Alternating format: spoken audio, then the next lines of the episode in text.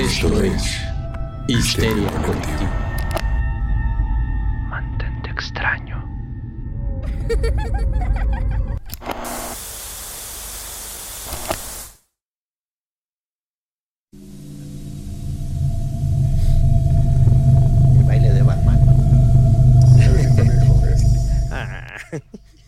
Esto es Histeria Colectiva, el programa donde Fernando Santamaría, Ricardo Medina y Gerardo Braham se sientan alrededor del círculo de invocación para abrir la caja de Pandora y volarse la tapa de los sesos platicando sobre ficción, magia, ocultismo, casos supernaturales, literatura y todo lo que tenga que ver con la cultura del horror. Buenos días, buenas tardes, buenas noches, donde sea que se encuentren, a la hora que se encuentren escuchando esto. Muchas, muchas gracias por dejarnos entrar a sus hogares y llevarles todo el terror a sus oídos. Yo soy Fernando Santamaría y quiero darles la bienvenida al piso 666 de Evil Inc., mejor conocido en este lado del charco como corporación Malito. Eh, quiero presentarles a la mesa reñeña de lujo que nos acompaña en esta ocasión, porque vamos a hablar de una novela espectacular que muchos ya habíamos estado esperando que se reeditara, se reimprimiera o se re algo, porque había estado fuera de las estantes muchísimo tiempo injustamente. Eh, y pues bueno, vamos a darle duro y con todo. Ustedes ya lo vieron en la cortinilla, pero hay que hacer las presentaciones adecuadas. En algún lugar de la pantalla y en el círculo de invocación se manifiesta el hombre, el mito, la leyenda, el doctor Braham. Doctor, ¿cómo está? Hola, ¿qué tal? Aquí feliz. Vamos a revisar una novela que de veras es increíble. Me paró los pelos de punta un par de veces. Y la verdad, este, con mucho, mucho gusto estoy aquí en este momento. Excelente, doctor. No lo hemos dicho, a lo mejor ya se dieron cuenta, a lo mejor no, pero estamos inaugurando nuestra cuarta temporada con este episodio y la verdad es que por eso estamos de manteles largos y por eso en medio de una bruma espectral, en medio de sal y hielo y en medio de este barco llamado vida, se manifiesta José Luis Zárate desde Puebla. José Luis, ¿cómo estás? Pues feliz de que me hayan invitado, yo estoy así de... "Eh". Muchas gracias. No, no, hombre, felices nosotros. Digo, ya tenía un rato que no nos veíamos desde ese programa de, de la Brigada para leer Libertad, donde estuvimos también Ah. cotorreando un buen rato sobre lo oscuro, lo macabro y el repelús. Entonces yo muy feliz de poder contar de nuevo contigo por acá. Eh, si has vivido debajo de una piedra o no estás muy familiarizado con el género, a lo mejor no sepas quién es José Luis Zárate. Pero José Luis Zárate es uno de los escritores mexicanos más reconocidos y respetados dentro de la literatura de la imaginación y su obra abarca ensayo, poesía y narrativa. Es considerado parte del movimiento renovador en la literatura mexicana. Sus libros se han publicado en México, Estados Unidos, Argentina, España y Francia. Su ebook, El tamaño del crimen, es el primer libro electrónico presentado en Bellas Artes en México. Con su cuenta de Twitter, arroba José Luis Zárate, y Facebook, José Luis Zárate, joseluis.zárate, dedicadas a la tuiteratura. Es una presencia constante en la microficción con más de 25.000 cuentos en línea, dos veces Premio Internacional de Novela de Ciencia Ficción y Fantasía, y ganador del concurso de minicuento de la revista El Cuento de Edmundo Valadez, Premio Calpa al mejor cuento de ciencia ficción de los 80s, Premio de Novela UPC de Cataluña, España, y miembro fundador de la Asociación Mexicana de Ciencia Ficción y Fantasía. José Luis, gracias por estar acá. Y yo encantado porque además este, le acaban de publicar La Ruta del Hielo y la Sal en Turquía. Entonces, de. Órale, esta versión turca. Tocando esas costas que además tocas en la novela. Ahorita ya iremos más adelante del programa. Ahí está. eh, si estás en Spotify te lo estás perdiendo, pero si estás en YouTube, estás viendo la portada de La Ruta del Hielo y la Sal en su edición mexicana, publicada por el Fondo de Cultura Económica, que junto con otros títulos que también fue rescatando eh, de diferentes ficheros ahí empolvados en las estanterías, pues tenía que hacerle justicia a tu libro, querido José Luis. Entonces, eh, creo que ya está más que anunciado, pero doctor, ¿qué hay en la caja de Pandora? Bueno, pues la caja de Pandora se abre y entre neblina, ratas albinas y sueños febriles de un capitán. Surge José Luis Zárate con el libro La Ruta del Hielo y la Sal en las manos. Excelso Piña. Entonces, este, José Luis, eh, pues a, mí me encantaría empezar por, digo, lo dices dentro, de la, dentro del libro en una línea muy específica, pero ¿por qué llamar a este episodio perdido dentro de la estructura narrativa y epistolar que es Drácula? A ver, igual y poniendo un poquito de contexto a, a- a la audiencia que a lo mejor no lo sepa, dentro de la novela de Drácula, eh, lo que nos plantea Bram Stoker es que el monstruo llega a Inglaterra a través de un barco, ¿no? que era el medio de transporte de la época. Y para tocar tierra eh, eh, se transporta en el barco Demeter. Pero es, una, es un episodio, es un espacio que no explora Stoker. pero que eso ha dado licencia a muchísimos otros escritores como tú a poder decir qué sucedió en ese momento, ¿no? Entonces, eh, eso ha dado como mucho espacio a fantasías febriles y me gustaría saber de entrada por qué titularlo La Ruta del Hielo y la Sal. Ah, era muy interesante porque cuando empecé, empecé a escribir una, una novela, cada uno de mis libros, eh, yo cuando empecé a escribir quería ser director de cine. Wow. Ese era mi sueño dorado. Luego me enteré de cuánto costaba hacer cine. Entonces, este, y todo lo que yo pensaba eran superproducciones, o sea, para este, acabarla de molar, ¿no? No, no es dos personas en un cuarto se están deprimiendo uno al otro mientras viven en la condesa y pasan cosas con música chida. No, no, no, yo quería explosiones, este, monstruos gigantes, planetas ardientes. Entonces ahí dije, no, ahí sí está, está difícil. Entonces me di cuenta que como escritor podía hacer todas las cosas a la escala que yo quería está uno escribiendo y salen 10 personas. Sale un ejército completo, y entonces ya puedo uno, ahora sí que soñar este, grande, ¿no? Siempre, eh, siempre cuando los escritores dicen, no, digo una cita así que digas, oh, apantalladora, ¿no? A mí me gusta citar a Salma Hayek, que decía, si vas a soñar, sueña en grande. Entonces, sí es cierto, hay que soñar a todo volumen y en Technicolor y toda la, todo el asunto. Entonces, cada una de mis novelas eh, la he pensado primero como la, película de género que quiero hacer. Mm. Entonces, yo acababa de terminar mi primera novela, que era una de luchadores. Yo quería hacer una de, este, de luchadores. Shanto Novelucha este, Libre, ¿no? Shanto Novelucha Libre. La siguiente que quería hacer era una de vampiros. Siempre me han gustado los, los vampiros. Ha sido una una constante, pero era muy interesante porque a mí me caen gordos los vampiros. A mí los que me caen bien son los cazadores de vampiros. Ah. Era, este, hace muchos años era el único miembro del Van Helsing Fan Club.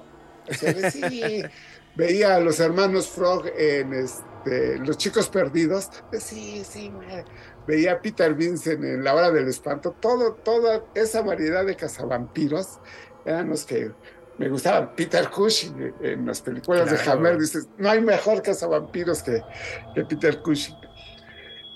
Y yo quería hacer una película de mi novela de vampiros, pero la quería hacer en grande, no quería un vampiro, quería el vampiro, quería ser Drácula, quería ser así el, el superstar de las este, de los vampiros, ¿no? El David Bowie de los vampiros, no hay otro. O sea, uno dice, sí, es Drácula. Pero, eh, y para empezar, me puse a leer la novela y me di cuenta en primera que este Drácula es un invitado especial en la novela Drácula. Es, este, en realidad, lo único que vemos es la senda de destrucción que va dejando Drácula.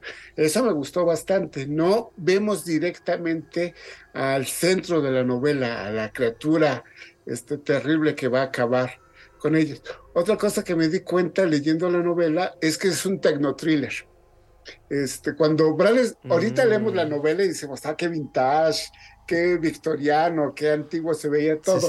Pero Bradley Stoker le escribió para su época, estaba sucediendo en los años en el que vivía. Y está lleno de nueva tecnología. Eh, Mina Harker usa taquigrafía, hay máquinas de escribir, un, primitivo grabador de voz con este cilindros, de seda, o sea, era qué cyberpunk, era lo más moderno. Se enfrentan a Drácula este, con horarios de ferrocarril, con telégrafo, con este montón de trabajo. Y dije, ah, qué interesante. Y también se me hizo muy interesante porque Digo, ¿y por qué puso tanta modernidad? ¿Por qué Bram Stoker puso tanta modernidad? En los primeros capítulos se muestra que Drácula está orgulloso del pasado. Drácula es, yo tengo en mis venas la sangre de este Atila el Uno. Yo gobernaba estas tierras este, desoladas. Y de pronto me di cuenta que era una de las cosas básicas de, de la novela. Era el pasado hambriento tratando de devorar el futuro. Era de, oh, era un contraste, pasado-futuro. Digo, ah, muy bien. Luego hay un viaje simbólico. Este, Drácula, que es el pasado vivo, vive en las tierras más lejanas de Europa, vive este, Transilvania naturalmente, y va hacia este, Londres, que en ese entonces era la ciudad más moderna del, del mundo, ¿no? Es como si hubiera ido a, como si hubiera ido a Tokio, vamos a Tokio. Claro. Este, al futuro. Entonces, este, su viaje es un viaje simbólico de eh, oriente a occidente, de lo más este, antiguo hacia lo, lo moderno. Entonces quería poner un símbolo de ese, de ese viaje. Me conseguí un, este, un mapamundi de los que vendían en, en las, libre, en las este, papelerías, mientras antes del internet. Bueno, cuando empezaba el internet me conseguí una así este, todavía, te sale Yugoslavia, ¿no? En el mapamundi. exactamente, ¿no? y la URSS. Y la, URSS. todavía, este, pum, lo pego y me puse a ver hacia dónde iba, ¿no? Y me puse a hacer una una ruta y a buscar en antes de Google, en Atlas, este, los, los climas de esas tierras y me di cuenta que era un viaje helado. Era un viaje que iba de este, el mar del norte realmente frío, donde a veces se congela el mar, se está muy duro el, este, el invierno, va y pasa por este, el Egeo, el Dodecaneso, las 12 islas griegas, donde el carrón es tórrido, es así, no, no por, no por nada, este, Odiseo y Aquiles nada más andaban con minifalda por el calor, aunque es, así. Entonces dije, van del frío al calor, de, ah, ¿qué se usa contra el calor? avientas hielo para derretir el, calor del, hielo a, este, a la sal. Digo, ah, es, este, siguen con los símbolos, cosas contraponiéndose que están combatiendo en todo ello, ¿no? Entonces, me tardé un montón en ponerle nombre al, este, a la novela, no sabía cómo, cómo llamarla, Demeter. Siempre son los más difíciles, ¿no? Ya tengo la novela, ¿cómo se va a llamar? Ah, los títulos, sí. Este, la voz de las sirenas, las, los maridos son la mujer de Lot, no sé, tenía, tan, tenía toneladas de, este, de nombres. De, nombres, pero salió, salió, este, extrañamente, escribiendo el primer capítulo, salió el nombre ahí en un, este, en una de las líneas y dije, ya, está perfecto, va con las ideas de eh, cuestiones que están blanco y negro, hambre y sed, este, sangre y vida, este, vampiro y víctimas. Entonces dije, sí, este, el hielo y la sal, porque además es una ruta que los une, una ruta que transcurre con ellos eh, juntos. Son esas dos fuerzas que siempre están contraponiéndose unos a las otras vivas y atacándose en ese momento, ¿no? Entonces yo así, eh, sí, estoy feliz, se me ocurrió. Cuando uno dice, ah, lo reflexioné mucho, nada, la fe de plum, ya, eso está bonito. Como rayo. Sí, como rayo. felicidades, es muy bonito título, es muy sugerente. Sí. Mi, mi única, o sea, vaya, y de nuevo, ya, pero, es que no sabes lo que te espera cuando comienzas a leer el libro, o sea, es un, el, el título es muy sugerente, es muy atractivo, pero hasta que entras en materia, yo creo que es por la página 25, cuando ya comienzan a llegar los eh, gitanos a, a cargar los, eh, las muestras de tierra con propósito científico, que a mí se me hace la mayor ironía de toda la historia. O sea, ¿cómo puedes pasar un montón de tierra sin que te alarmen de pedo las autoridades de aduanas? Ciencia. Pero, ciencia. Es científico, es importante, chicos, no lo toquen. Y el propio Stoker también lo menciona. Y sobornos. Ah, claro. Hay una, escena en que estamos, ¿qué es tierrita? Pues ah, pásale, depende de los billetes. Entonces, tierrita para, las, plantas. No, no, sí, pero de nuevo, o sea, sí, te, comienza la novela con todas estas reflexiones del capitán que vive en su mundo de recuerdos de una manera increíble. Y sí, él está haciendo toda esta reflexión de la sal en el sudor, la sal de los marinos. El capitán está luchando con pues, sus impulsos sexuales, él, él es homosexual pero sobre todo, el problema no es que sea homosexual. O sea, te dan a entender que varios de los marinos entre ellos se están dando todo el tiempo. El problema es que es el capitán. Entonces es el tipo que está hasta arriba. Y sería denigrante para él bajar a buscar a uno, ¿no? Y él sabe que lo obedecerían. O sea, y esa toda esa reflexión que él se echa al inicio de por qué no lo está haciendo, cómo contiene sus impulsos, dices, órale. Y luego pues llegan nuestros amables gitanos y comienzan a cargar los ataúdes, bueno, perdón, las muestras de tierra científica. Y, y, es, esa escena en la que el capitán se acerca, porque te digo, él vive tanto en su imaginación, o sea, me tienes todo el tiempo en la imaginación del capitán, y de repente se acerca uno de estos, eh, ahí tiene el nombre, pero bueno, los gitanos que trabajan para Drácula, que es un grupo étnico específico. Los ciganis. Los ciganis. Y le lame el cuello. En ese instante dije, un momento, esto se lo está imaginando como ha estado hasta ahora, o realmente lo hizo. No, sí lo hace sí lo hace. Y fue un momento en el que, uno, me impresionó los tanates del capitán y al mismo tiempo su control, porque te das cuenta que el tipo no es que le tenga miedo, o sea, simplemente él no quiere dar la impresión equivocada a sus marinos. Y dices, órale con el capitán. Muy buena escena, de veras te conecta con las motivaciones del señor, o sea, y, los mismos eh, gitanos lo voltean a ver con un odio así como de maldito, sabes que no podemos hacer nada porque estamos obligados a, a dejar esto, a entregar la tierrita porque nuestro amo es peor que tú, o sea. Y de hecho toda la reflexión que se echa de ¿a qué le tienen miedo estos hombres que se ve que no le tienen miedo a la muerte, ¿no? O sea, se ve que viven de viven con la muerte al lado, ¿no? Pero ¿qué les causa tanto miedo que están dispuestos a tolerarlo todo, ¿no? Pues bueno, ya sabemos después, sorpresa. Pero muy bueno ese momento, la verdad ahí dije los spoilers en, este, este en estos comentarios. Si no han leído la novela, les recomiendo que vayan a leerla. Pongan pausa y luego acaban de ir el podcast. porque ahorita vamos a decir varias cosas que son bastante interesantes. Nos vamos a escorrer como hilo de media, perdón. Así, así. así, nos quedamos un segundo en lo que leen en la novela. Bueno, este, bienvenidos de nuevo. esto es historia colectiva. Con spoilers. Ah, bueno, este, la novela está basada en un capítulo, un capítulo específico de Drácula, en el que eh, uno de los personajes, Mina, este, Harker, eh, ve que llega un barco a Inglaterra, un barco fantasma, un barco que encalla misteriosamente, llegan, este, suben al barco y se dan cuenta que está literalmente manejado por una mano muerta. El capitán se ha atado al, este, al timón, al timón. Y así es como llega la... Y no hay nadie más, o sea, es un barco fantasma, es el mar celeste que llega a encallar justo ahí.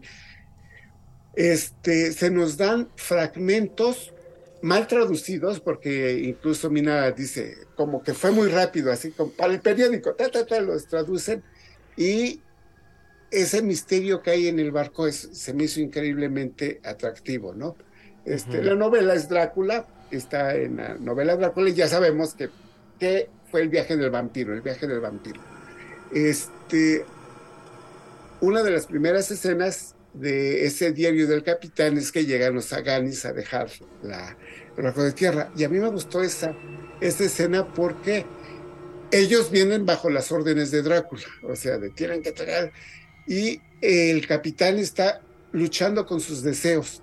Es el capitán, no solo es un capitán de barco en el siglo este, XIX, sino que es un capitán de barco ruso, que es incluso es peor, porque ahí no es que te despidieran o que te, habla, eh, te ofendían en tu Instagram, es que te colgaban y te hacían cachitos en, este, en cualquier parte. Entonces. La verdadera funa, amigos. Eh, era así. Pero también era un capitán ruso, que no era cualquier cosa, o sea, tenía que imponerse a los marinos, etcétera.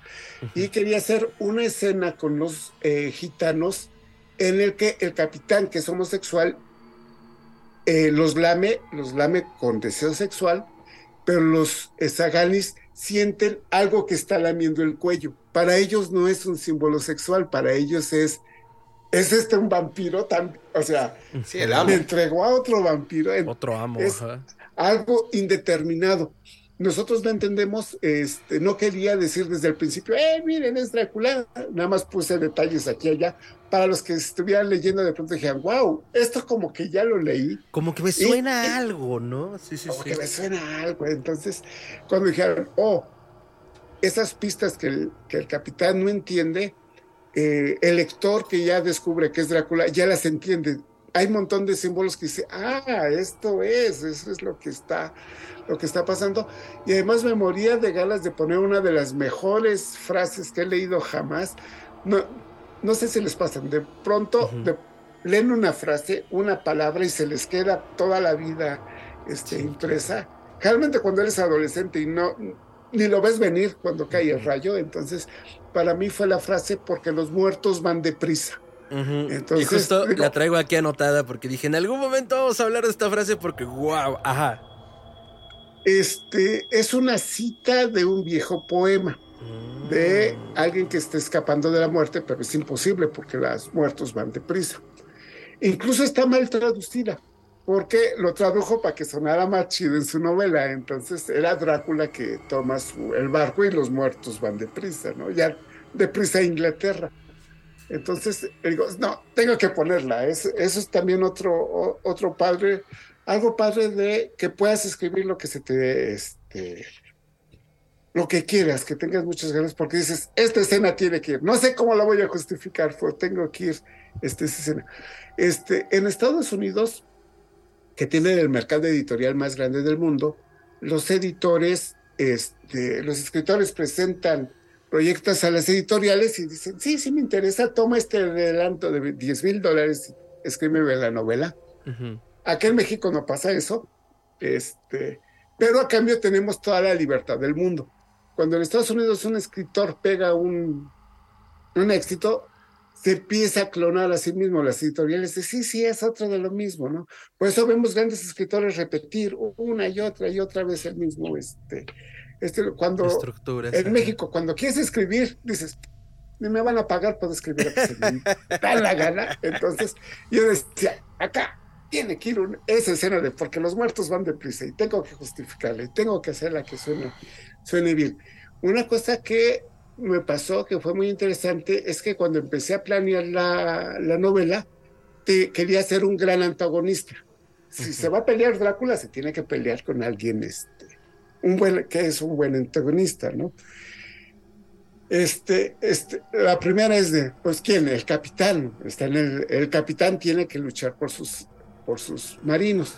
Y de pronto me dije, pero ¿y si lucha no solo por sus marinos, por ser el capitán, sino por algo más? ¿Qué tal si eh, pelea por sus marinos porque quiere a sus marinos, ama a sus marinos? De pronto dije, ¿Qué tal si el capitán desea sus marinos? Drácula los desea, o sea, desea consumirlos. ¿Qué tal si el capitán tiene una sed tan grande como Drácula por, por ellos? Dije, eso, tiene que ser un capitán homosexual. O sea, se me ocurrió así de quite, tiene que ser un buen antagonista. Luego me puse a investigar qué, qué significaba ser alguien homosexual en, ese, en esa época. Hay un hay una novela muy interesante de, un sacerdote llamado August Calmet, que era una especie de Fox Mulder del Vaticano. Cada vez que había algo raro, mandaban a Calmet a que hiciera un, un este, análisis. Era muy, muy racional, este, pero creía totalmente en lo, que, en lo que veía, ¿no? Fue a buscar vampiros, no vio ninguno por más que los buscó, pero hizo un informe sobre, sobre ellos acerca de Revenants, Monstruos y Espectros, este, y menciona que vio cómo desenterraban un cuerpo y lo, este, lo estacaban, ¿no? Al, este, pero no era de un vampiro, era de un sodomita. Mm, Dice, este, porque se pensaba que era ser impuro y todos los seres impuros regresaban a la vida como chupadores de, de sangre, ¿no? Entonces, ahí me puse a buscar lista de quiénes pueden ser seres impuros en esa época, ¿no? Y era muy divertida la lista. Eran los sodomitas, los nacidos en, este, en las grandes fiestas, los extranjeros, los que dejaron imprudentemente que un gato negro saltara sobre su sombra.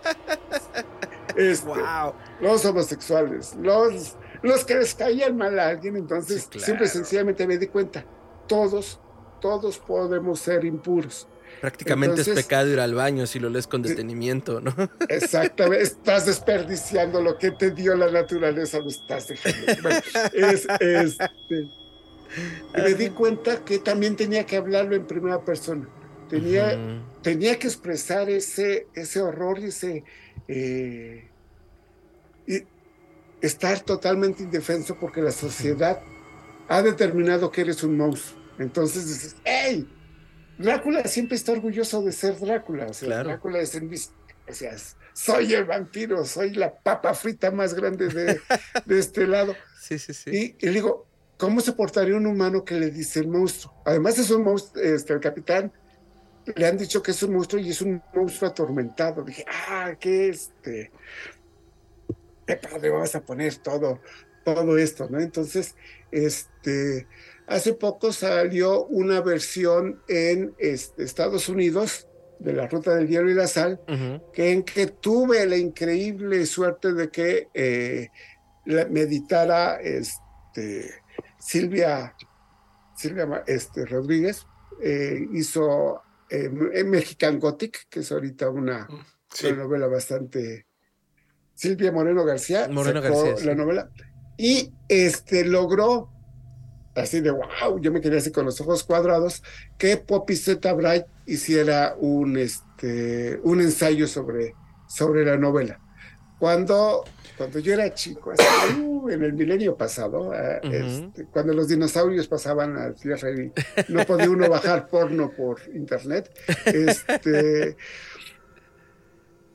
un- todo el mundo quería que este, So- Poppy Z. Bright hizo una, peli- una novela de este, vampiros rockeros, o sea, todos estábamos locos con este, la música de los vampiros. Entonces.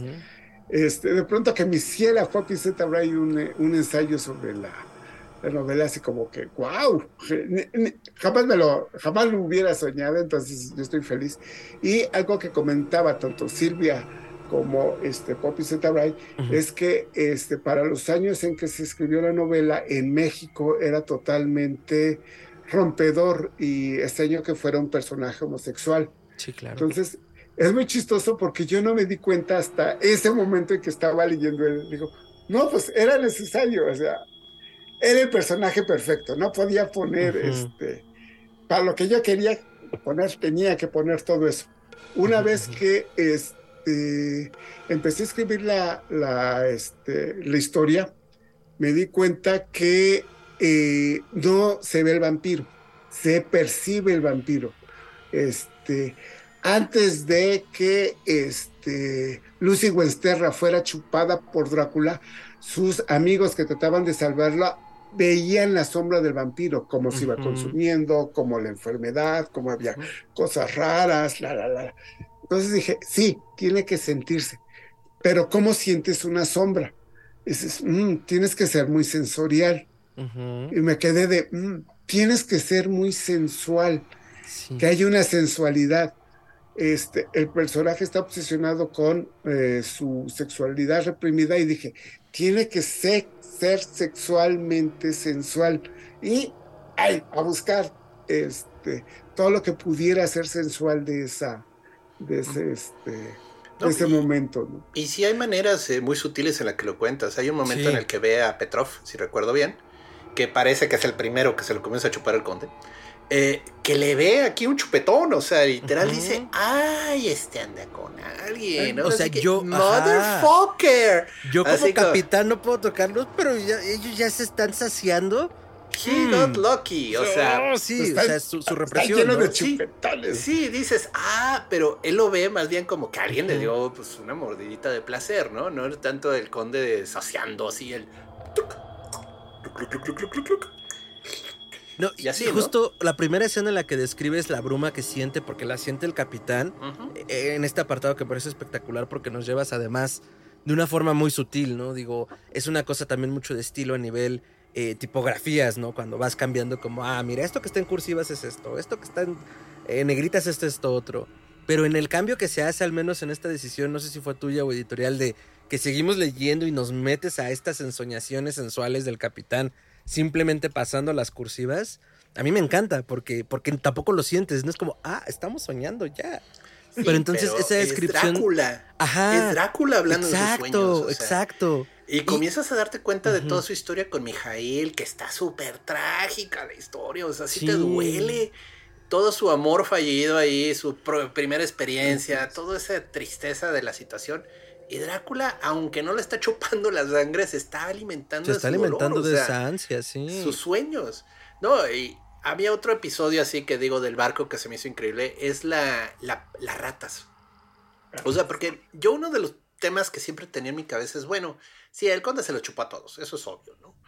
Pero, pues es un viaje largo, o sea, no, no fue una semanita de, ah, sí, me echo uno por día, ¿no? ¿De qué se alimentó primero el conde? Pues de las ratas. Se comenzó a saciar de todas las ratas gordas del barco. Al punto tal que las, hay una escena genial en la que las ratas salen corriendo. O sea, literal ven otro barco y se lanzan como si fuera no hay mañana, ¿no?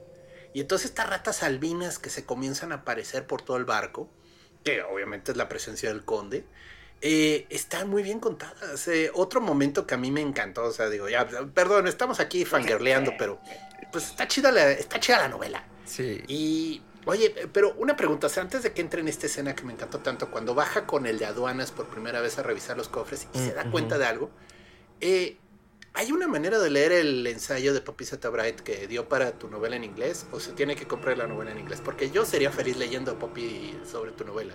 Este, solo hay en la novela. Es, este, ese- Lo volvemos a en comprar entonces, denme un segundo. Y ah, Amazon es tu magia. Además, en esa versión en inglés, este, que fue anterior a la versión de, este, de Fondo de Cultura Económica, hay un, un- un nuevo prólogo que escribí yo, un prólogo de este, Silvia Moreno García y un ensayo de... de Silvia Moreno. este, También tiene una novela de vampiros, ¿no? La vas a sacar recientemente. Ujú. Eh, ya salió en español, ese ah. es este, pero este, eso lo puedes conseguir, está en inglés, no, no hay Sí. este, traducción en, en español, entonces Bueno, están bien chidas porque yo leí el, el- el, este, el artículo así de wow, está increíblemente documentado, tiene un montón de, de datos, no solo habla de la novela, sino eh, sobre todo el largo camino de eh, la sexualidad en la novela de Drácula, que Wow. es este, la homosexualidad, porque se ha convertido en un símbolo, porque se, así- se unía mucho casi naturalmente, como el, como el Drácula chupa, en cierta manera, este, se hacía casi natural. Este, la primera víctima de, de- de Drácula es, este, es Jonathan Harker. Y cuando se le están chupando las vampiresas, las aparte y dice, es mío. Dices, "Oh, es ujú, este. ¿Por qué quiere? Bueno, es este. Hay, hay muchas cosas indeterminadas, ¿no? Cuando este. Cuando ataca por primera vez Drácula a los cazavampiros, es, hace un extraño trío con este Mina, este, Jonathan y así de ¿qué, qué pasó aquí? No nos dicen muy bien qué pasó en la escena, pero hay bastante cuestiones en el, en el aire. Entonces, este es muy chistoso porque eh, ahorita que estabas diciendo en las eh, en la escena de las ratas, eh, dentro leí muchos muchos libros de este del mar para ambientarme, o sea, este yo el único viaje que he hecho en mar es pasé a Islas este, Marías en un este ¿cómo se llama? En un ferry este lleno de así a reventar de este, turistas japoneses y alemanes Mm, y nos tocó mal tiempo. Eh, se movió tanto que estuvimos a punto de hundirnos. Entonces, mi único Wow. viaje que he hecho al mar ha sido así, en un, En un ferry vuelto loco. en un ferry tamboleándose, gente vomitando por todos lados y diciendo, ya. Aquí quedé, no hay manera de que me salve. Entonces, ¿Cómo este, crees? me salió muy natural. Eh, mar y horror, en cierta manera, están, este, están Sí. unidos, pero una de las imágenes eh, que se mencionan una y otra vez es que los barcos abandonan a los bar es- las ratas abandonan al barco que se va a hundir. Al rat- ah, son las primeras traidoras de ahí nos vemos y se van, ¿no? Entonces quería hacer una escena en que las, las ratas se van del Demeter porque es el barco que se va. eh, hundir, entonces así, adiós. Sí, o sea, Entonces, desde, a morir. desde la advertencia de los, de los, de los vasallos que van metiendo, ¿no? Lo que decías hace rato, los muertos van deprisa, las ratas, Sí, eh, el olor rancio que, abandonan el barco. Ajá, que abandonan el barco, el olor rancio que percibe también cuando lo lambe a través de esta abertura tan Sí, bien ese puesta momento, en, en- en- en- Ese en- momento, ajá. hablando de la sensibilidad, porque vaya, estamos hablando de toda esta sensualidad. El momento en el que está bajando con el oficial de aduanas turco al, a revisar las cajas y se da cuenta, pero por puro tacto, o sea, él toca y descubre que hay una pequeña grieta que parece casual, pero se da cuenta que el ataúd está hecho con una perfección, o sea, que dicen... "Mm", Y así, con Ujú. pura memoria táctil, o sea, así, casi casi cierra los ojos y se va al siguiente para tocar y se da cuenta que es idéntica la marca, ¿no? En sus dedos. Pero entonces siente, o sea, y él hasta se asusta y, y le dijo al oficial, es una astilla, ¿no? Pero no, dice, sentí eh, una lengua, o sea, y él que tanto tiempo ha estado, so- ahora sí que con esas fantasías de lamer hasta los más profundos recovecos de los, de los marinos, dices, ay, él sí sabe de qué está hablando, o sea, es un especialista en eso. Ujú. Entonces, Eh, eh, sí. En Sí, la novela, eh, en- eh, agarré, me puse a leer la novela y subrayarla y hacer este. al- me puse a ver cuáles son los superpoderes de Drácula. O sea, tiene varios poderes. Algunos que no salen en las, en las películas o han sido interpretadas de muy diferentes formas. Por ejemplo, Drácula se puede andar a mediodía bajo el sol, nada más que no tiene poderes. Este, y otro de sus, se puede convertir en lobos, ratas, polillas, y se puede, eh, y tiene el poder, dado que no es un, este, es un muerto vivo, pero también es una especie de eh, fuerza primordial. Puede pasar este, en- de un lugar a otro, este, siempre y cuando haya una grieta Mm, este, se desliza, porque no es tridimensional. Nosotros lo vemos tridimensional, pero es este, ahora sí que es el engaño de Drácula. Es tan delgado que puede entrar por una, por una grieta. Y dije, ah, qué bonita, este, qué bonita imagen. Cuando encierran a, a Mina en el ataúd, ¿no? Dice, nada más déjale una grieta para que salga. Dices, oh, que este. No, no es como muy bella genio que sale un invito y uy, sale, sino que atraviesan y de pronto así como efecto especial raro de está, cierras la puerta y sigue ahí el vampiro, ¿no? ¿De qué, qué pasó? No pasó por la grieta.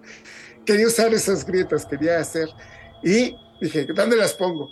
Digo, el cajón donde va a venir Drácula no puede estar, tiene que fingirse en un cajón de tierra de esos de, este, de estiva, Ujú, ujú. pero no puede haber ningún huequito para que entre un rayo de sol. O sea, si no, ahí queda este champurrado de vampiro, así nada más sale el humito, ¿no? Entonces tiene que cerrar perfectamente, pero también tiene que tener la grieta para que salga la puerta abierta para el vampiro. Entonces dije, ah, todo eso lo digo y no lo digo, lo pongo y no lo pongo para que sea la extrañeza este, total, ¿no? Entonces, eh, también para Drácula, de pronto siente que está tocando la grieta y es, es Drácula. Está, también Drácula es bastante, no juguetón, pero sí siniestro con sus ratones. Es un gato gordo que juega siempre con los ratones. Se la pasa jugando con Jonathan Harker, o sea, con Mina, con, o sea, ya llevaba tiempo chupándose a Mina y no se habían dado cuenta los, este, los cazavampiros. O sea, es Hasta como dices, ¿no? Se ven los efectos, ¿no? Los Se ven los síntomas. efe- cómo va cambiando poco a poco. Entonces, esa escena también, este, ahí estuve pe- pensándole. Una, una cosa que cuento, que cuento a veces, el detrás de escena de las, este, de las novelas, es que esta, esta novela había sido planeada originalmente para ser una novela de 400 páginas, Wow. gorda, con ganas, y la empecé a escribir. Le enseñé la primera versión a, este, a Arles, mi pareja, y este, mi esposa me dijo, muy, de, ajá, sí, ¿qué, qué, qué te parece? ¿Cómo estás? "No, sí, pero parecen los 10 perritos. Yo me quedé, los 10 perritos. Sí, yo tenía 10 perritos. Uno se cayó a la nieve y se lo quedó nueve, nueve. Nueve. Entonces yo me quedé, yo me enojé, de, ah, no, ¿cómo se? Pues a leer Serio, enfurruñado mi novela. Este, Stephen King dice que cuando te enojas con tu editor, generalmente el editor tiene la razón. Y acá tenía totalmente, Ernest, tenía totalmente la, la razón. Dije, sí, se nota 10 perritos. Tenía 10 marinos, se murió Petro, queda Digo, no, no, no, hay que Ahí va contarla, de, otro. hay que contarla de otra manera. Entonces agarré las 400 páginas a escribirla de nuevo Wow. y ahora haciendo, para que no se notara solo un recuento de cadáveres, tenía que hacerlo muy eh, retórico, muy sofisticado. Tenía que ser un lenguaje en que no- fueran desapareciendo los, los marinos, pero se notara en cierta manera de otra forma, que no se vieran solo que desaparecían y eso fuera lo, lo impactante, sino cómo iba modificando la percepción del, del, este, del capitán. Tenía que ser una pesadilla narrada con una sensual, sensorial, sexual voz de pesadilla. Entonces, ay, leyendo un montón de cosas tratando de dar esa, esa, esa sensación. Una cosa que me ayudó mucho, eh, releí, este, no es cierto, leí por primera vez Moby Dick, este, y tiene unas escenas muy raras. Los marinos para eh, eh, llega el marino, bueno, dormían desnudos juntos. Mm, ok, ¿qué es? Y no menciona, menciona el calor, menciona las cosas. Digo, "Mm, hay una corriente subterránea aquí. Naturalmente está narrando, este, es un, están prácticamente peleando con Dios en la, en la novela y no te lo cuentan. Es más, la novela no dice de ninguna manera, es lo que el subtexto. que necesito que sea así, que no sé, no decirle, vean, ahí es el vampiro, sino sientan el vampiro, sientan el este lo gacho que es el vampiro. A mí el este los vampiros me caen mal porque siempre los veo como los juniors del más allá, ¿no? Lo tienen todo, ya son ricos, son sofisticados. son, les gusta, les gusta chava, chavo o, o ser, los hipnotizan y eh, acaban bobos por ellos. O sea, dices, todo lo "Ah, que quieren, ¿no? Como tienen sea. todo lo que quieren. Tienen libros de máscara. y- No, no, no. Ya, es, ya, eso es este. Pueden ser Tom Cruise o Brad Pitt, pueden, este, dices, no, ya, es demasiado poder, es este. Este poder no es para manos humanas. es. Entonces, eh, a mí me gusta más narrar cómo se siente la, la víctima, ¿no? Cómo este, le vean, vean ese poder, de, ese, qué tan terrible puede ser un, un poder desmesurado, ¿no? A, a este. No sé, el, el, el poder sin, el poder demasiado consciente, demasiado feliz de ser poder, a mí siempre me ha parecido obsceno y, y terrible, entonces quería hacer sentir esa, esa, ese horror, ese horror, ese asco, ese, este, vean qué terrible es. El capitán está rodeado de monstruos, es la sociedad, es el clima, es el vampiro, es el miedo, es lo que, es el recuerdo. Él se está flagelando desde este, la muerte de su, de, de Mijail, o sea, hay tantas cosas, entonces es, es muy interesante porque cada vez que uno escribe le va cayendo bien o mal los personajes. ¿no? Uno de los personajes que más me gustan de los que he escrito es el capitán y, y es el que peor le va. Digo, híjoles, pobrecito, lo, lo maltraté. Ahora sí, ¿qué otra cosa horrible le puedo? Este? Ahora, ¿con qué más hacer. va a sufrir en esta retórica con- sensual, corporal? Que me encanta, porque además, digo, yo me familiaricé como con lo corporal, pues a través del body horror, como de una forma más, más directa. Pero es que en tu novela, justo como dices, a través de la sensualidad, se vuelve tan sutil y lo vuelves como parte de este paisaje horroroso al cuerpo. Bueno, este paisaje, pues ni siquiera sé decirse horroroso, más bien solo terrible y, y- y sutil y. ¿Cómo decirlo? Incluso, no sé, igual me dirás que no, te tenemos aquí, por, por eso te lo puedo comentar directamente, pero hasta como que cae un poco en lo weird, o sea, en lo, en lo extraño, en esta alta extrañeza que asociamos más como, pues sí, a lo Lovecraftiano, al horror cósmico, pero aquí es como... Esto, y, y voy a citar a, a Amaranta, a quien le mandamos un, un saludo y un fuerte abrazo. En algún momento ella decía, este, eh, la pandemia, por ejemplo, en este caso ya muy, muy, muy cercano, pues nos hizo tener como este horror a lo ajeno, ¿no? Incluso al cuerpo propio. Ay, no, hazte para allá, no me estornudes. O ay, ya me estornudé en las manos, me las voy a lavar. Entonces creo que esa sensación, ajá, yo creo que sería más horrorífico que terrorífico, pues nos la das en cada escena, ¿no? En la que hablamos de lo, de lo que siente el capitán, cómo interactúa o no con sus marinos, cómo interactúa con este marino al que le lambe, le lambe el cuello y cómo Drácula comienza a interactuarlo, ¿no? Entonces, eso me parece fascinante porque además nos dices que era de 400 páginas contra las 120 que son creo que ahorita en la edición del Fondo de Cultura Económica. Híjole, lo, lo, pones en un espacio de este tamaño, entonces no hay manera de soltarlo. Se te va sí. así el relato, ¿no? Es muy claustrofóbico en ese sentido el relato. Gracias, es muy claustrofóbico. Esa era la palabra que buscaba. Ah, porque además pasa, es el viaje, solo es un viaje. Y una uh -huh. me pasó en el ferry de, oh, de, de, lo único seguro es esta cosa insegura que está tronando y que veo como entra el agua. Es lo único seguro que hay en medio de una tormenta. ¡Auch! Entonces, de claro. pronto dije, sí, este, los marinos están parados en medio del abismo. Abajo de ellos hay kilómetros y kilómetros de mar. De, ¡Wow! ¿Qué es esa?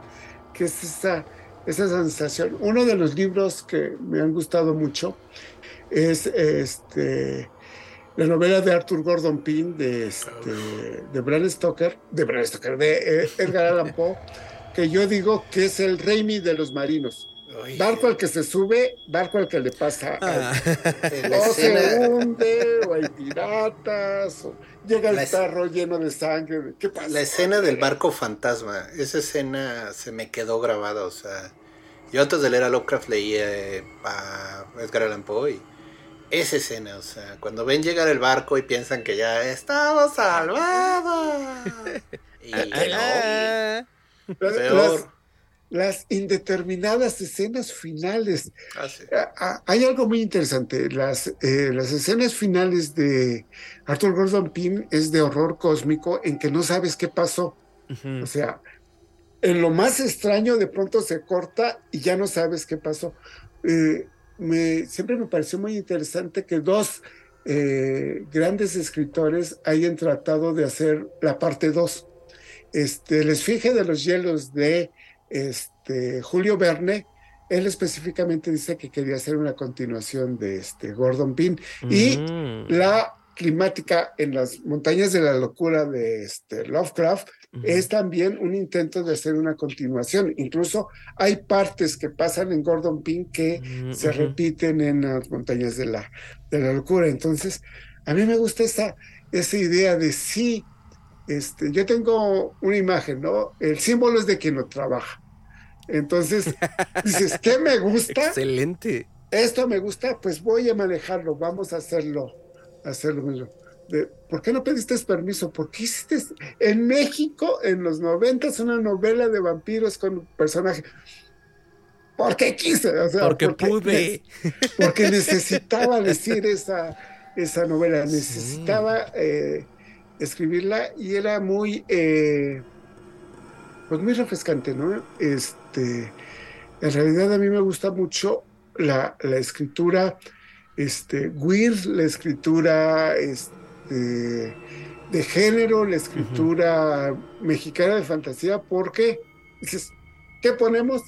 Lo que queramos, podemos poner sí. lo que sea, podemos imaginar lo que queramos y podemos usar los símbolos como los queramos claro. usar.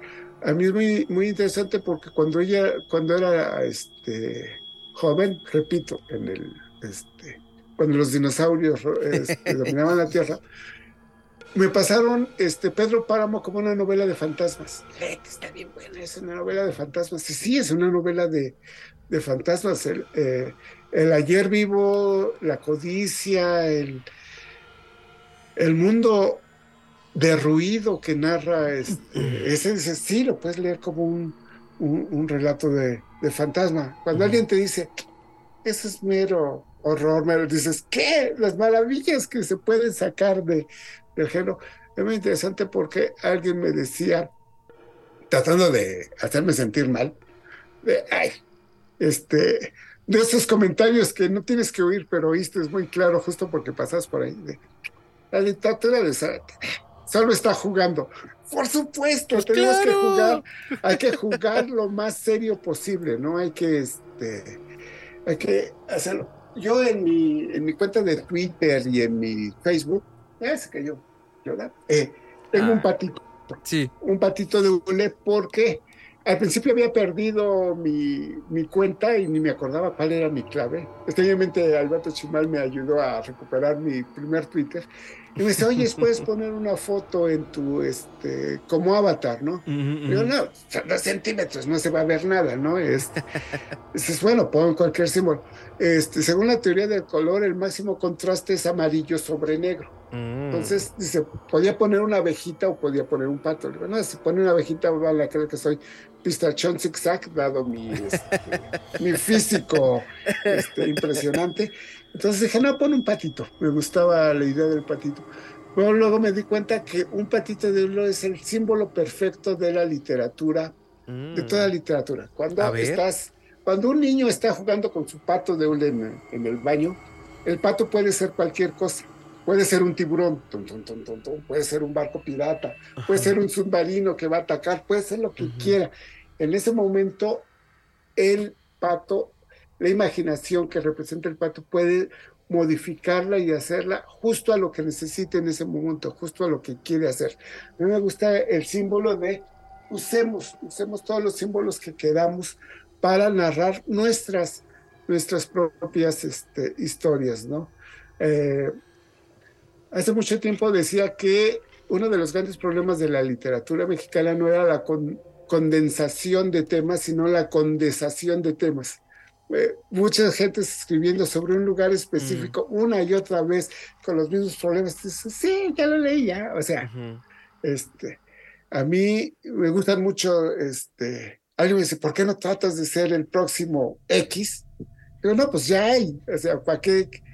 A mí me encanta Borges, pero no trataría de ser el, pro, el próximo Borges porque Borges ya escribió los temas de Borges, uh -huh. me salieron increíbles, también es una de mis eh, lecturas favoritas, pero yo quiero tratar mis temas tantos años después, toda una vida después, todo un país diferente, son, cos, son cuestiones diferentes. Me parece interesante. Eh, México es muy rico en imaginaciones, en, uh -huh. este, los retablos mexicanos de este, gracias Virgencita por, wow, son este, increíblemente sí, ingeniosos. Sí, sí, sí. Los exvotos, ¿no?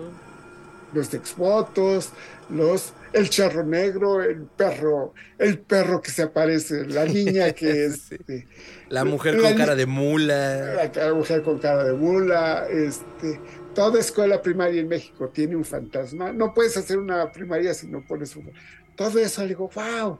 Este, se me hace muy interesante que en realidad este, no tengamos una literatura fantástica más, este, más densa. ¿no? Hay, ahorita vivimos en uno de los grandes booms de la literatura fantástica sí. mexicana. Ahorita sí, sí, hay más que nunca montones y montones de gente que está escribiendo magníficamente este, eh, eh, temas, temas que no se habían manejado antes. ¿no? Totalmente. Dicen, ¿ya qué corriente perteneces? ¿A quién sigues? ¿A quién? No, cada quien está haciendo sus, este, sus imaginaciones y entre más diversas, más extrañas y más por su lado puedan ser, creo que hacen una literatura más, más rica, ¿no? Este, me pareció muy interesante porque este, hace tiempo eh, una editorial tejana, este, es Malbert Press, la pequeña cerveza, prensa de la pequeña cerveza, este, hizo una recopilación de cuentos mexicanos que se llamó este, Tres advertencias y, ay, no me acuerdo, es que en inglés suena bien bonito, este, pero no me, este, tres mensajes y una advertencia ah. este, en español, este, que fue una recopilación de cuentos mexicanos fantásticos. Varios colaboramos en, en ella, está Chimar, está Trevo, grandes, grandes nombres. Este, y fue nominada este, en su año al Premio Mundial de Fantasía. Este, dices, ¡hey! Un libro de solo cuentos mexicanos llegó al, a, a la final del el Premio Mundial de Fantasía. No nos los ganamos, pero competimos. Ya la nominación. Mucha gente es como, ah, es que los perdedores en las nominaciones de lo que sea, y no, no es cierto. Un galardón ya es la nominación. Ganar, pues bueno, ya te, te, te destaca, pero nominar yo lo, me parece un premio de entrada. Ajá. cuando tratamos, cuando se trató los editores de sacar el libro en español no se pudo, no hubo editoriales este, no se interesaron. interesantes. Entonces, pues me quedé de wow, a los mexicanos no les interesan los cuentos fantásticos. A los mexicanos no les interesan los cuentos fantásticos mexicanos, a pesar de haber sido nominado el premio mundial. Entonces dices, va, ¿qué hay que hacer? Hay que seguir andando el camino, hay que seguir sacando libros. A mí me gusta mucho la idea, este, la ruta eh, originalmente salió, eh, es muy extraño porque cuando se escribió la ruta habría sido muy, muy, muy difícil publicar en esos años, este, no tanto por el tema, sino porque era de género. Este, en el primer boom de los años 80 y 90 de la ciencia ficción mexicana, todas las editoriales decían, no los conocemos, es un tema raro, ¿a quién le va a interesar temas? Este? Claro, Ay, no. no. necesitamos a Rulfo 20.000 para, este, para publicar, entonces este, necesitamos ciertos temas que ustedes no siguen.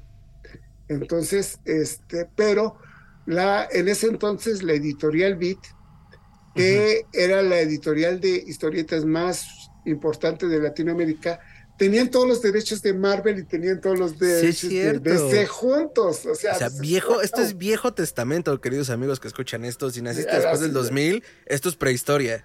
Esto es prehistoria antes de Antes de bajar los digitales, digo, antes de las nuevas editoriales y todo eso, ¿no? Ah. Este, y quería pasarse a los libros, quería ser una, este, una editorial con libros, ¿no? Entonces lanzaron una convocatoria la primera convocatoria de este el Premio Internacional de Cuentos de... No, el Premio Internacional de Novela de Fantasía y Ciencia Ficción.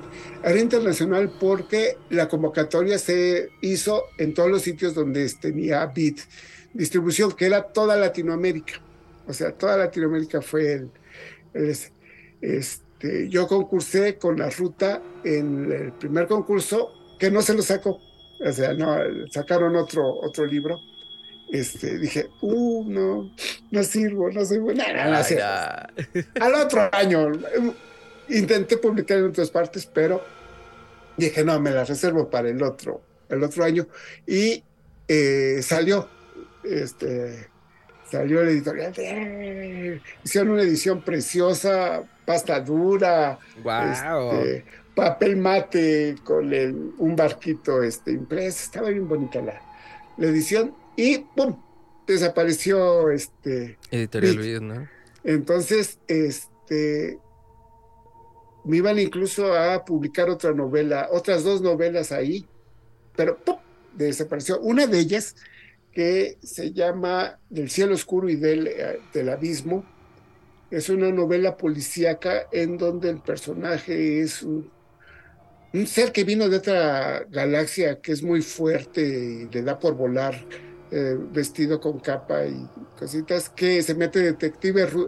Este, en cierta manera, Beth este, una vez la describió bien bonita. Es como si Raymond Chandler hubiera escrito el inicio de Superman. Ok. novela. esa, por ejemplo, me la iban a publicar, este, me la iban a publicar ahí. Me la iban me la iba a publicar Editorial Posada justo en el momento en que quebró. Este, la mandé a un concurso de, este, de novela en, este, en España, el premio UPC de novela de ciencia ficción, donde ganó el accesible, o sea, se ganó el primer lugar bis, pues, eh, se sacó el, este, que es, esa novela me la han publicado ya tres veces en España y no he podido publicarla en este. ¿Cómo crees? En, México. Entonces, voy a sigo intentando. Ese es el. Este, ya se sacó un premio grande, ya se editó aquí, ya. Pero la menciono porque tengo un, una trilogía de novelas, una trilogía que yo la llamo Las fases del mito, que es mm. tomar símbolos populares y contar, este, usar usarlas. Se llama las fases del mito porque son tres mitos que yo opino básicos. Es Drácula, es el superhéroe y es este Santo, Santo el enmascarado, el de, plata, Básico aquí en, este, en México, ¿no? Entonces, en España se, se publicó la trilogía en una edición llamada Las Máscaras del Héroe.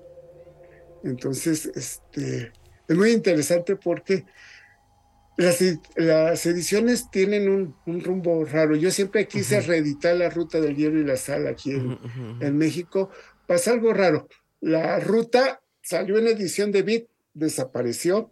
Este, Bit no se sacó una segunda edición porque ya no existía la, la novela. Lo bueno es que como desapareció, pues ya no había problemas de este de exclusividad porque simple y sencillamente ya no existía la no había quien reclamara, ¿no?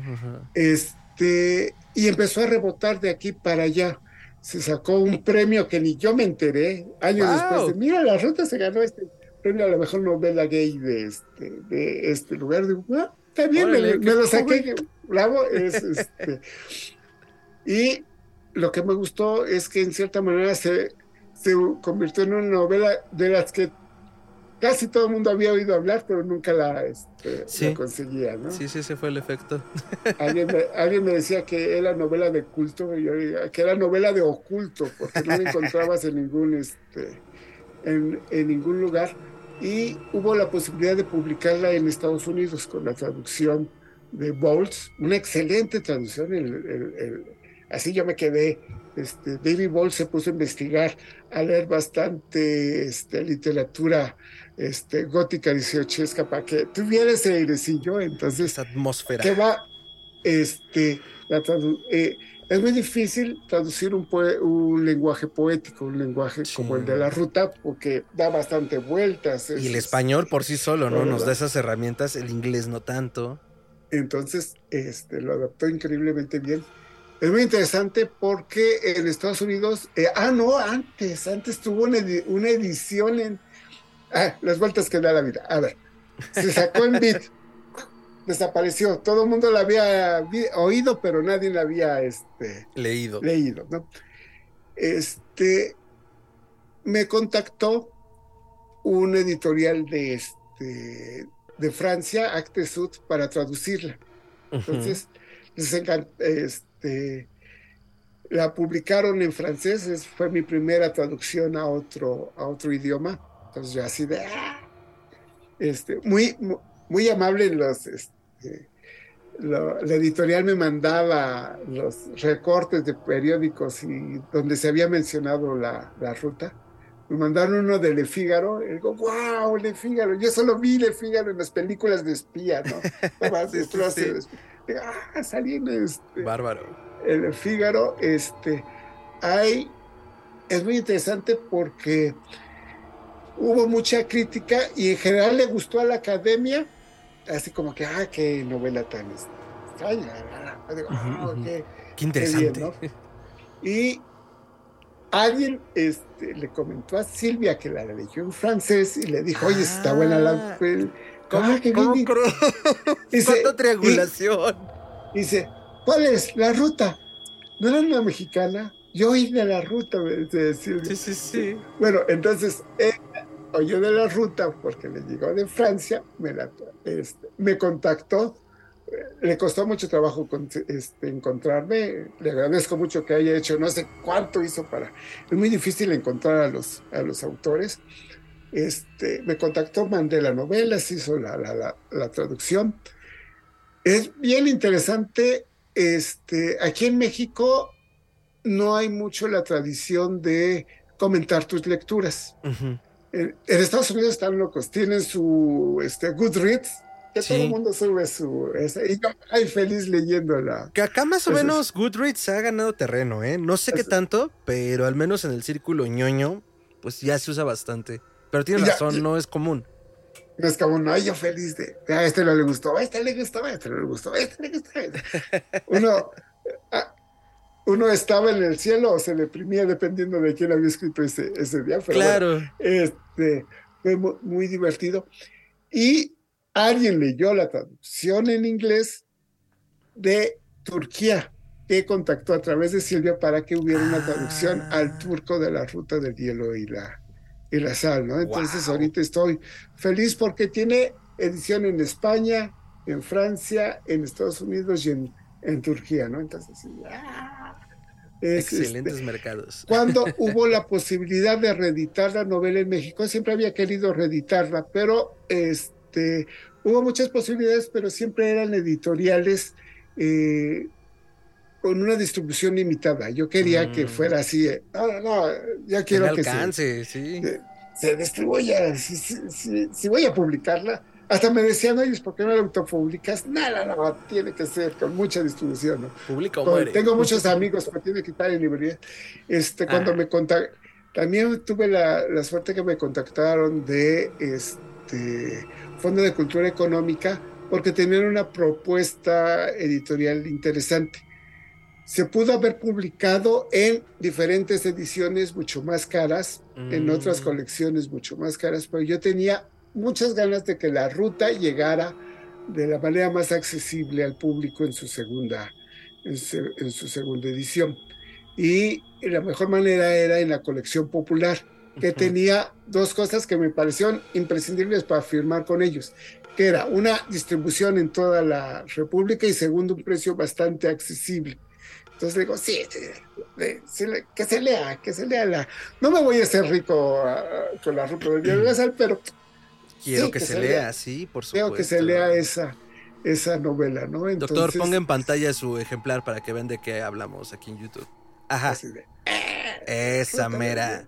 Y a mí me costó, digo, la, la, compré cuando recién salió, creo que estaba en 100 pesos y ahorita creo que está en 60, entonces está bastante accesible. Y además está en Kindle, lo puede uno mm, este, digital pedir en este. A ver, no sé cómo ponerle, a ver, la ruta. ¿Quieres compartir tu pantalla? No, sí, pero vas a ponerle Kindle, ¿no? ¿O cómo? Ajá. Ah, de tu Kindle, ok, vale. Tengo así es. No es que siempre tengo un Kindle de trabajo Ajá. y un Kindle de este, ah, para estar personal prudente. Este, Nunca se me Sí, porque luego pierden los libros y luego este yo soy un, este, me gusta subrayarlos, hablar, eh, entonces mejor los pongo todos en un lado, ¿no? Entonces, este, la ruta. También soy un necio y tengo como 300 libros y nunca encuentro el que quiero, ¿no? a ver, aquí está en la versión, este, la versión digital. Otra cosa que me parece muy interesante es que la ruta está eh, ya va en varios países, en varios países se ha publicado y ha gustado bastante este aquí la, la versión en Kindle de ah, Aimero. Igualitas. Igualita, ¿no? La misma portada. Sí. Ahí está. Está bonito. Tengo la versión este, francesa aquí, es eh, este, una cosa Billy Wilder decía que este, la fama no es haber recibido este, el Oscar, ¿no? Fama es este, que salgas en el horóscopo del New York Times, ¿no? Entonces, este, a mí me gustó mucho porque este, me piretearon en inglés. Entonces dije, ah, estoy pireteando en inglés. Ya alguien se tomó la molestia de, este, de piratearme de piratearme, estoy feliz. Soy este. Al fin he sido cancelado. Soy, demandado. sí.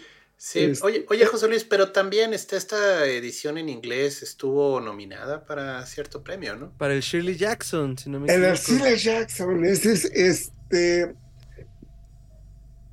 Había sido propuesta, fue, llegó dentro de las propuestas para el Brand Stoker Award, pero por cuestiones editoriales eh, solo escogen ciertos libros este, que cumplen unas eh, directrices este, mm. editoriales, o sea, los independientes no tienen tanta... Este, tanto espacio.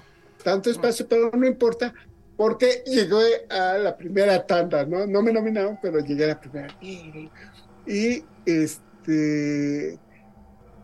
Shirley Jackson Award, este es un premio, por así decirlo, que está especializado en el género de horror fantástico y ahora sí que libremente, ¿no? De dónde sacan de lo que a ellos les gusta, ¿no? Independientemente de si sea bestseller, si es de editorial prestigiosa, si la, la, la, la, la, es este. Entonces, por ejemplo, este, nominaron a La Ruta del Hielo y la Sal como, como este, novela corta, entonces yo estoy realmente orgulloso de que me haya que me haya nominado, ¿no? Sobre todo porque no conozco a nadie allá. O sea, ahora sí que no fue el cuate, eh, mira. Se destacó por sí sola, ¿no? Sí, fue la novela. A mí algo que me gusta mucho de los trabajos es que el trabajo se defienda solo, ¿no? Es, es, sí, es claro. Que alguien encuentre algo que le guste en mi, en mi texto, entonces yo estoy muy, muy contento que haya sido nominado, ¿no? Es, no me lo saquen, pero eh, sin Pero es lo que te digo, o sea, ya la nominación para mí, y esto lo he masticado recientemente, ya es un galardón. Ya ganar, pues vanidad, pero estaría muy chido. Pero ya estuviste ahí en esas filas y eso obviamente, como dices, si el trabajo ya destacó por sí solo, pues las nominaciones, la verdad, al final también lo hacen destacar de, mira, mmm, lo nominaron al Shirley, a ver. Este, es muy interesante porque cuando uno empieza a escribir, tiene sueños dorados. Ah, quiero esto. Este, y extrañamente, algunos sueños dorados que tenía se me cumplieron sin haber este, sin haberme dado cuenta que los tenía, sino de wow. Ah, este, he estado en dos libros, uno nominado al Premio Mundial de Fantasía, otro nominado al Premio Hugo, pero eran libros colectivos. Este es el primer, el Shirley Jackson, pero solo mío, o sea, ese es mi, este, de, ¡eh! Sido nominado al, este, sale ah, eh. Sí, sí, sí. Entonces, este es muy interesante porque yo estoy en mi casita, yo estoy en México, yo estoy escribiendo desde aquí, ¿no? Eh, soy, soy terriblemente malo, es algo que no debería ser, pero soy terriblemente malo en este, las... Ahora sí que en la política de, oye, hazme... Ah, en esa este, jiribilla, ¿no? En esa jiribilla. Y son premios en Estados Unidos en el que yo no, no, sé hablar inglés, no conozco a nadie allá. Entonces, eh, bueno, sí, tengo muchos parientes allá, pero nadie en, la, en, el, medio. Bueno, conoces a Silvia. Ah, tengo el honor de conocer a, Silvia. Y, también bastante importante. Este, pero ha sido los trabajos, han sido los, este, las letras, ¿no? En realidad, ha sido, ha sido fantástico. Me llevaron a Francia a un, a un congreso de escritores mundiales para presentar la, la ruta del hielo y la sal. Y iba feliz en mi avión, así. Eh, las letras me llevaron aquí, o sea, de, sí, maravilla, sí, sí, sí. Así, este, me, me pusieron en un hotel en París que te, este, tenía, eh, en una, en un hotel temático entonces era en la Sorbona, Sorbona, no, Sorbona, este, de París, un hotel en la Guardilla. Entonces dije, wow, es un sueño muy sesentero, pero me, me senté a escribir un cuento en una guardilla en París de... Qué, qué decadente. Qué decadente. Es, mm, huele a flores del mal. Qué boom. Qué este, entonces dije, wow. Y es muy interesante porque la imaginación ahora sí que nos puede llevar a cualquier, a cualquier lado, ¿no? Es, este, Juguemos en serio, o sea, hablemos de nuestros temas, de cuando dicen, no estás tratando grandes temas, dices, todos son grandes temas, o sea, ¿de qué, estás hablando? Todos son grandes temas. Sí, sí, que este, no quieres hablar sobre el este. ¿Por qué estás hablando de vampiros? ¿Qué no quieres hablar sobre las sombras oscuras de la psique humana? Dices, los vampiros son una sombra oscura de la psique humana. Vamos a usarlo, vamos a, a, usarlo, ¿no? Hay una, hay una cosa muy interesante porque eh, hay una idea, una idea muy extraña, muy extendida de que el arte debe ser elitista, que solo unos privilegiados lo entienden, solo unos privilegiados pueden disfrutarlo, solo los que tienen grandes, la, la, la, lo que sea, o dinero, o prestigio, o educación. Digo, no, eh, eh, este, eso no, eso no me gusta. A mí me gusta ahora sí que de este, de todo, ¿no? Cuando yo empecé a leer, este, mi papá me, me dio, me, este, empecé a leer bastante, bastante chico, había muchos libros en la casa, pero eran libros de política, novelas populares, todo eso, ¿no? Y me vio mi papá que estaba eh, leyendo una, una novela, tenía una, este, un libro de Borges, lo leí y no entendí nada. Años después sigo sin entenderle completamente. El buen Borges. Pero, pero me. Borges. ¿Cu- ¿Cuál fue el que Este- leíste? ¿Sigues sin entender cuál? Eh, ficciones, ficciones, Ah, ficciones. fue el, este, es uno de mis libros favoritos de siempre. O sea, cuando me dicen cuáles son los 10 libros favoritos, uno se queda siempre así de "Mm, no me acuerdo, la, la", Eh, pero ficciones es este, eh, ahí está. Este, pero me vio leerle y dice, bueno, dice, tú puedes leer de todo siempre y cuando te lo consigas. Entonces dije, wow, puedo leer de todo siempre y cuando me lo consiga. Eh, excelente, eso me encantó. Yo iba a la secundaria, a una secundaria técnica, este, y en el camino hacia, hacia la secundaria había un, este, una, ¿cómo se llamará? Es una tienda que vendía recortes, recortes de papel.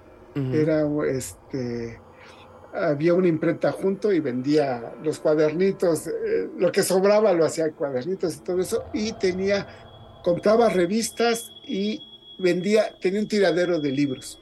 O sea, este, hay 10 pesos, el que quieras, agárralo, ¿no? Entonces, este, y si uno iba después, te lo cambiaba por otros dos pesos, entonces así de... ¡ah! Y este, yo empecé a leer así, de chile de mole y de manteca empecé a leer este, Borges, este, eh, los bestsellers de los setentas, Irving Wallace, eh, este, Tiburón, Aeropuerto. Flores en el este, Ántico. Flores en el...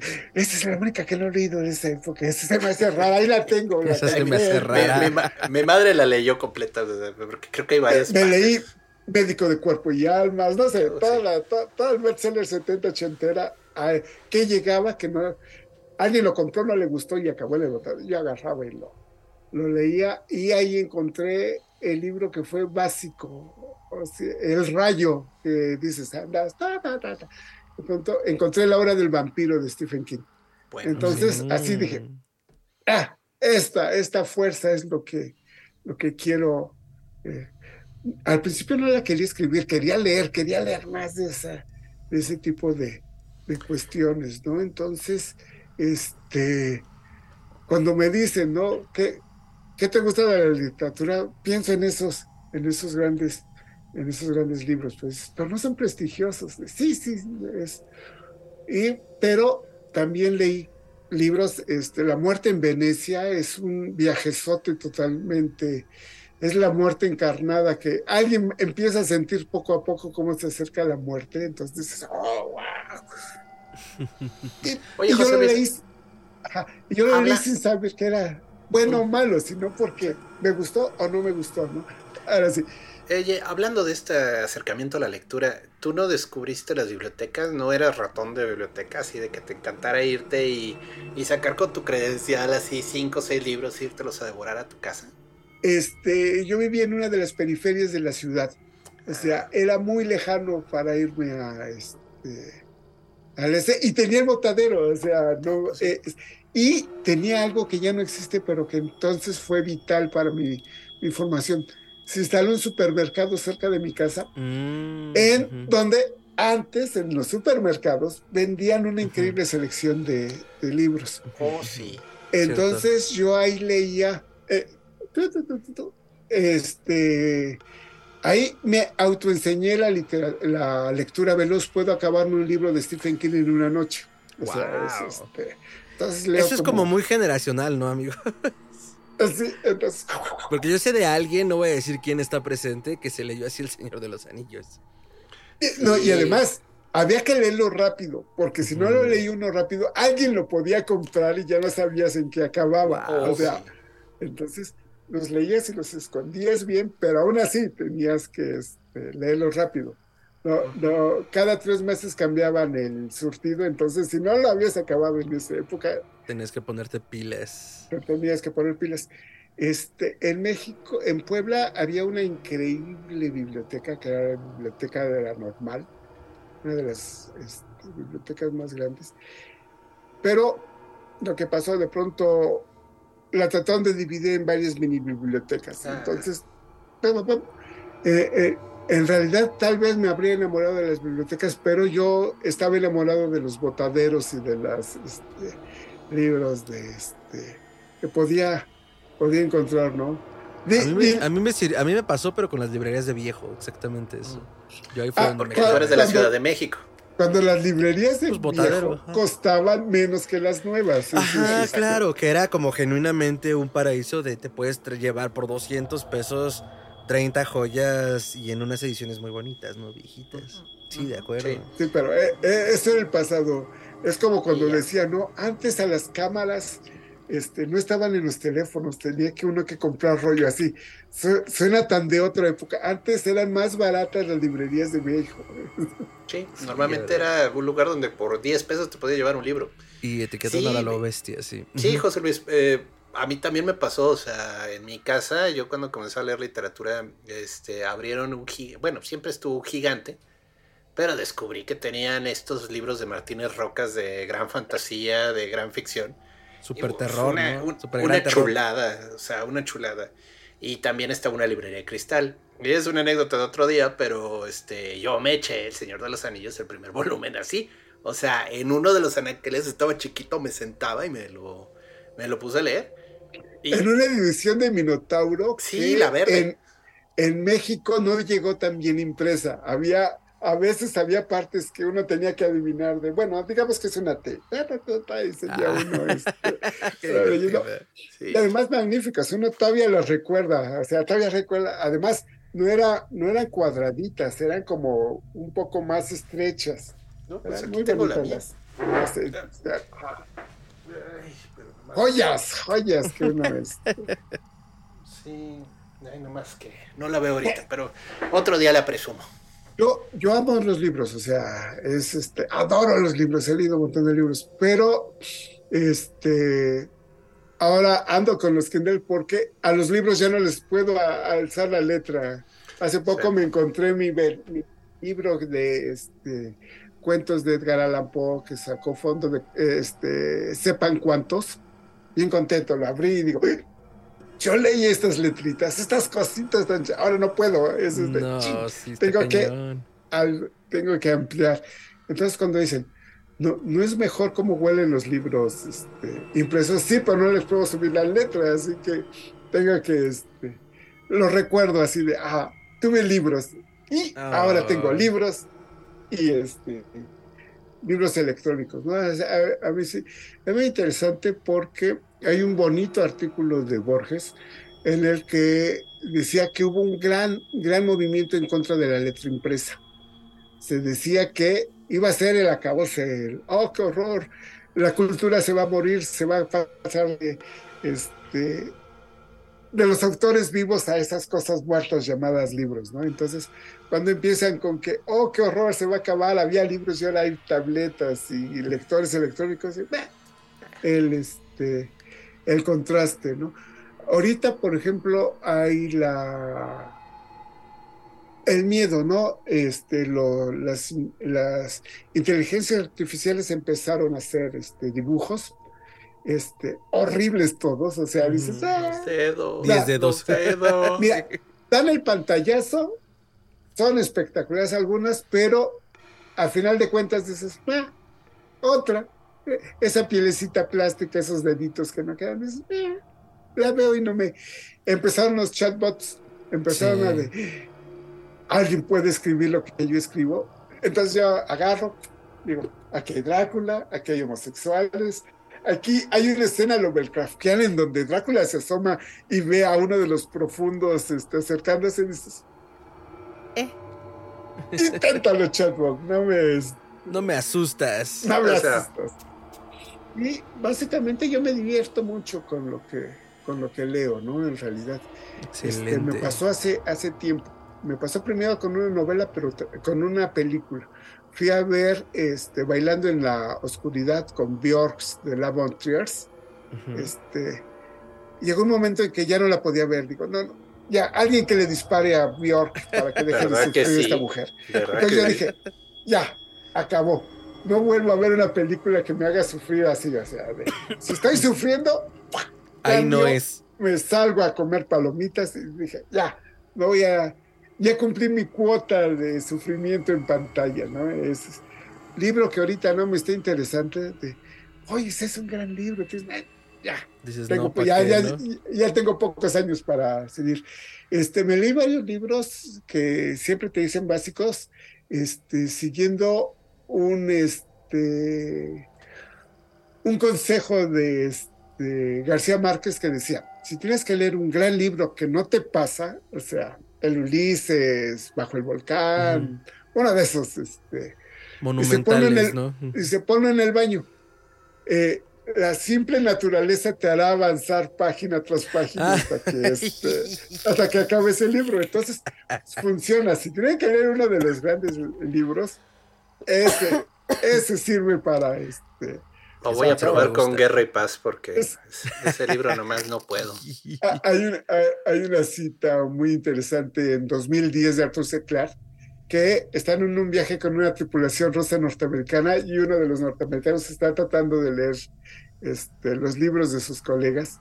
Dice, no sé cuál sea el, este, no sé cuál sea el motivo de la literatura rusa, pero no es el entretenimiento. Entonces, no, definitivamente no lo es. Hay, libros que dicen, no sé cuál sea su función, pero entretenerte no es una de esas.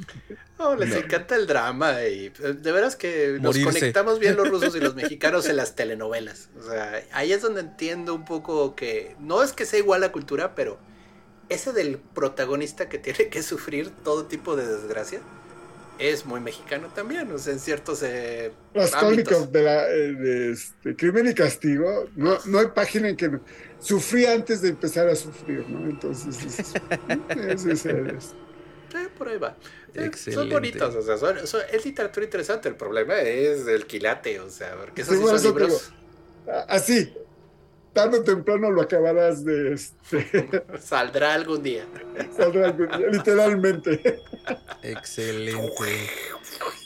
Pues ha sido un viaje maravilloso en toda esta ruta del hielo y la sal. Hemos llegado a buen puerto o no, porque justo de eso se trata cuando viajas con un, con un ente de la noche de esa naturaleza. José Luis, no me queda más que agradecerte de tu presencia en el programa. Es un gusto verte. Es una pena que desde que nos conocemos no nos hemos podido ver en físico por la cochina pandemia, pero seguro ya habrá la oportunidad y algo armaremos también en ese momento. Muchísimas gracias. Si tienes algún comentario de cierre, eh, algo en lo que andes ahorita, eh, tus redes, nos lo puedes compartir en este momento, querido José Luis. Bueno, primero, lean por gusto les tiene que gustar lo que están leyendo, tienen que disfrutar. Segundo, experimenten. Es muy rico en sabor, pero siempre hay que buscar el chamoy que no ha probado uno, la, este, la golosina extraña de a qué demonios salvar el salmón, no sé, habrá que probarlo. Ya dirás si te gusta o no, pero no será por este, miedo. Este, no tengan prejuicios al leer, no tengan prejuicios al escribir. Escribe lo que quieras escribir, eso es lo, lo, más, lo más importante. Y disfruta, son tus símbolos, son tus sueños, son las cosas que te interesan. De, ay, me da pena que solo lean. Tú lee lo que quieras, tú lee lo que te disfruta y disfrútalo porque eso es básico. Una cosa que nos han enseñado una y otra vez es a tratar de sentirte, hacerte sentir culpable de tus este, placeres. Sí, claro. Disfrútalos, eso es lo, eso es lo, lo importante. Este, no hagas a otros lo que no quieres que te hagan a ti. Creo que ese es el, este, el resumen de toda este, ética que puedas, este, eh, que se pueda resumir. No le hagas a otros lo que no quieres que te hagan a ti, punto. Este, y ya. Este, yo tengo redes sociales. Una es un Twitter que se llama joseluis.zárate, sale un patito. Y en eh, Facebook soy José Luis Zarate, a cada rato publico mini cuentos de todos los, los temas. Diego me gusta publicidad, alguien tiene que hacerla, si no la hago yo. Bueno, aquí este, somos partidarios de la publicidad desvergonzada, de la autopublicidad. Yo, estoy feliz porque este, acabo de publicar un libro de ciencia ficción, Ventana 400, 654. Entonces, Este, pero sobre todo me divierte mucho este, escribir y es un, un privilegio y un honor que haya lectores que les guste lo que a mí, a mí me gusta leer, ¿no? Cuando me invitan estos así de, ay, les gusta, sí, ah. ¿puedes venir? Sí, sí, claro, invítenme, invítenme a hablar de lo que sea, yo puedo hablar de lo que es. Excelente. vamos a hablar de monstruos, de monstruos, de vampiros, de, este, de momias, de... Eh, ¿Es Frankenstein un zombie?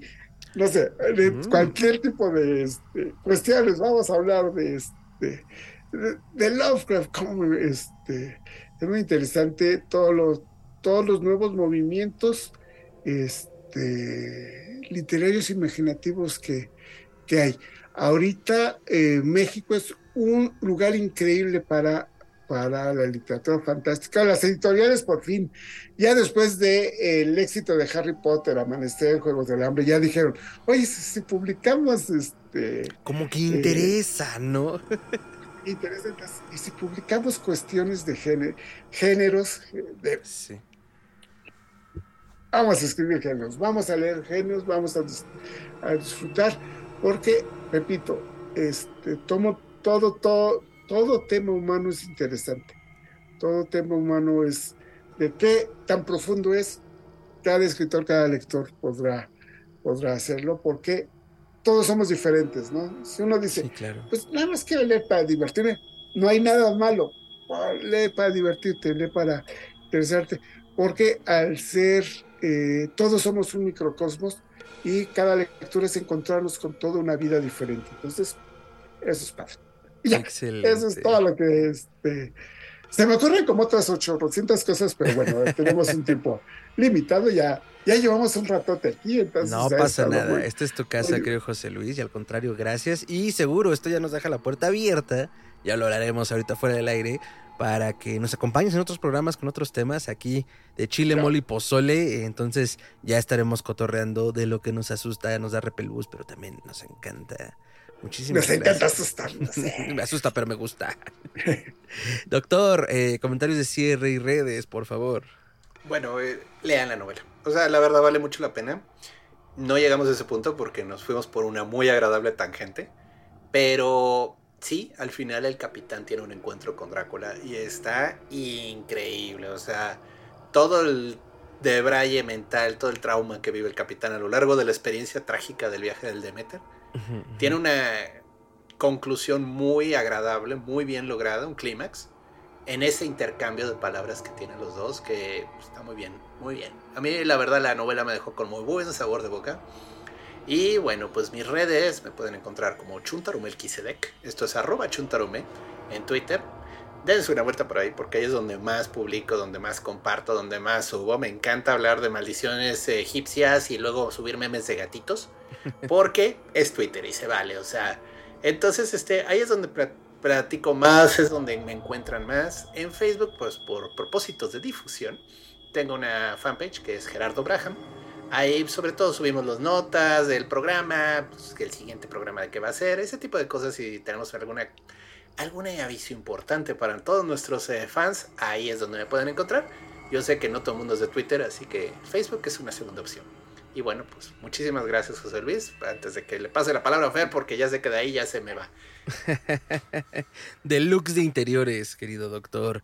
Eh, pues nada, o sea, creo que hay poco que agregar. Agradecer nuevamente a José Luis su presencia y compartir su generosidad al compartirnos todo esto. Ya lo tendremos acá en la criptomosa mucho más seguido. y eh, sí, nada, lean la novela. Corran, corran, corran ahorita a Amazon, a su fondo de cultura económica más cercano. No hay pretextos. Es bueno, bonito y barato. Tiene las tres Bs y no se van a arrepentir. Y en cuanto lo lean, por favor, vengan a la caja de comentarios, vayan a nuestro inbox, eh, cuéntenos qué les pareció. Y a mí me deja con muy buen sabor de boca porque justo nos decía José Luis hace un rato, ¿no? Que no le movió nada, o sea, en el sentido estricto de que es totalmente kosher, si así lo desea el público, con la novela de Drácula y, el cierre conecta de una manera espectacular y además en ese efecto yo tenía 10 perritos pues la última parte de la novela se vuelve una carrera contra el tiempo en la cual te mantiene así arriba, arriba, arriba hasta que pues sucede lo inevitable, ¿no? Pero no nos crean a nosotros, créanle a José Luis, porque justo por eso lo trajimos y como acaba de decirlo, hagan esa lectura, no dejen que les cuenten. Entonces, este, pues háganlo parte de su biblioteca si no lo tienen todavía. A mí me pueden encontrar como arroba mantra 6 con i latina A al final en Twitter y en Instagram. Y Histeria Colectiva Podcast lo pueden encontrar donde sea que escuchen podcast, como Histeria Colectiva Podcast. Y en todas las redes como arroba Histeria Horror. Ya saben, mándanos comentarios, añadiduras, sugerencias. Eh, lo leemos a veces lento, pero seguro. Seguro va a llegar a nuestros ojitos y con mucha suerte también llegará a nuestras bocas y oídos para poder hablar de ello. Entonces no dejen de recomendarnos cosas. Cualquier comentario y añadidura también lo pueden mandar a contacto arroba histeriacolectivapodcast.com. Y pues nada, eh, audiencia, doctor José Luis, muchas, muchas gracias por andar por acá. Nos vemos en la siguiente emisión. Eh, ya saben, cuídense de los moscos, de los vampiros. Y si viajan en un barco, lleven una bolsa para vomitar. Hasta entonces.